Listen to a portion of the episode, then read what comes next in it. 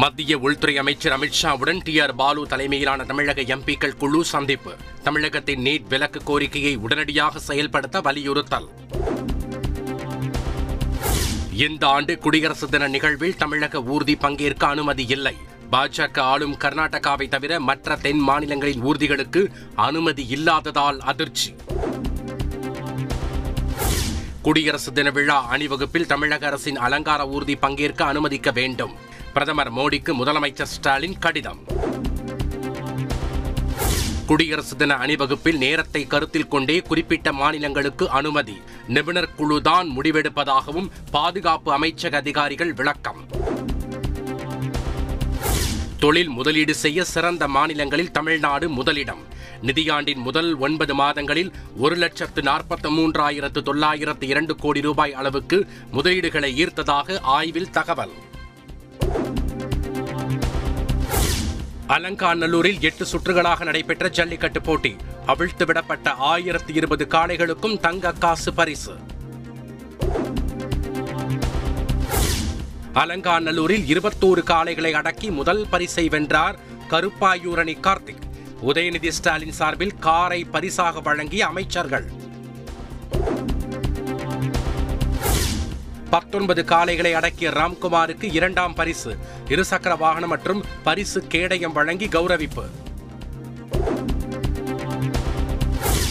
பதிமூன்று காளைகளை அடக்கிய கோபாலகிருஷ்ணனுக்கு மூன்றாம் பரிசு. பரிசு மற்றும் கேடயம் வழங்கி கௌரவிப்பு. சிறந்த காளைக்கான பரிசை புதுக்கோட்டை கல்குறிச்சியை சேர்ந்த உரிமையாளர் தமிழ்ச்செல்வன் வென்றார். முதலமைச்சர் ஸ்டாலின் சார்பில் கார் பரிசாக வழங்கப்பட்டது. நாமக்கல் சேந்தமங்கலத்தில் மாற்றுத்திறனாளி உயிரிழந்த வழக்கை சிபிசிஐடி விசாரணைக்கு மாற்றி முதல்வர் உத்தரவு. உயிரிழந்த பிரபாகரனின் குடும்பத்திற்கு பத்து லட்சம் ரூபாய் நிவாரணம் அறிவிப்பு. இலங்கை சிறையில் உள்ள தமிழக மீனவர்களை விடுவிக்க வலியுறுத்தி இருபத்தோராம் தேதி முதல் உண்ணாவிரத போராட்டம். மீனவர்கள் சங்கம் அறிவிப்பு. திருச்சி அருகே தடையை மீறி நடத்தப்பட்ட ஜல்லிக்கட்டு. தடுக்க வந்த எஸ்ஐ மீது கல் வீசி தாக்கியதால் பரபரப்பு. பஞ்சாப் மாநில சட்டமன்ற தேர்தல் தேதி மாற்றம். பிப்ரவரி இருபதாம் தேதி வாக்குப்பதிவு என மறு அட்டவணை வெளியீடு. அபுதாபி விமான நிலையம் அருகே ட்ரோன் தாக்குதல். இரண்டு இந்தியர்கள் உள்பட மூன்று பேர் உயிரிழப்பு.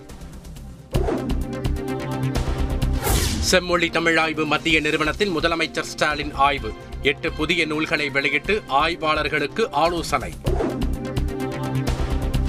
செம்மொழி தமிழ் விருது வழங்கும் விழா. விருதாளர்களுக்கு வரும் இருபத்தி இரண்டாம் தேதி அண்ணா நூற்றாண்டு நூலகத்தில் வழங்கப்படுகிறது. கொரோனா அதிகரித்தாலும் மருத்துவமனையில் சிகிச்சை தேவைப்படுவோர் எண்ணிக்கை குறைவு. ஒரு லட்சத்து தொன்னூற்று ஓராயிரம் படுக்கைகளில் ஒன்பதாயிரம் மட்டுமே நிரம்பியுள்ளதாக மா சுப்பிரமணியன் விளக்கம். முப்பத்தோராம் தேதி வரை கொரோனா தொற்று அதிகமாகும் என்ற எச்சரிக்கையால் பள்ளிகளுக்கு விடுமுறை. பள்ளிக் கல்வித்துறை அமைச்சர் அன்பில் மகேஷ் விளக்கம். சென்னை வானிலை ஆய்வு மையத்தின் புதிய இயக்குநராக செந்தாமரை கண்ணன் நியமனம். காலநிலை மாற்ற மைய இயக்குநராக பணியிட மாற்றம் செய்யப்பட்டார் புவியரசன்.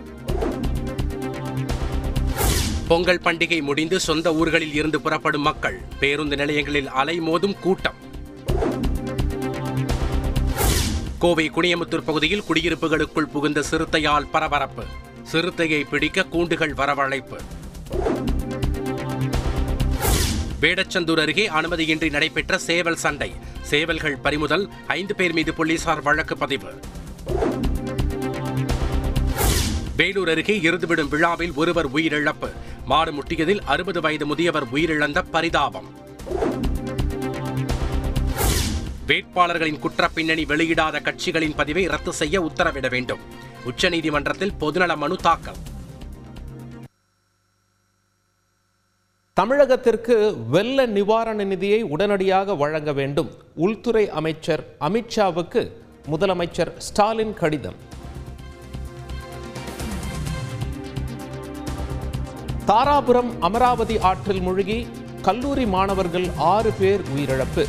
கோவில் திருவிழாவில் பங்கேற்று திரும்பிய போது நேர்ந்த சோகம்.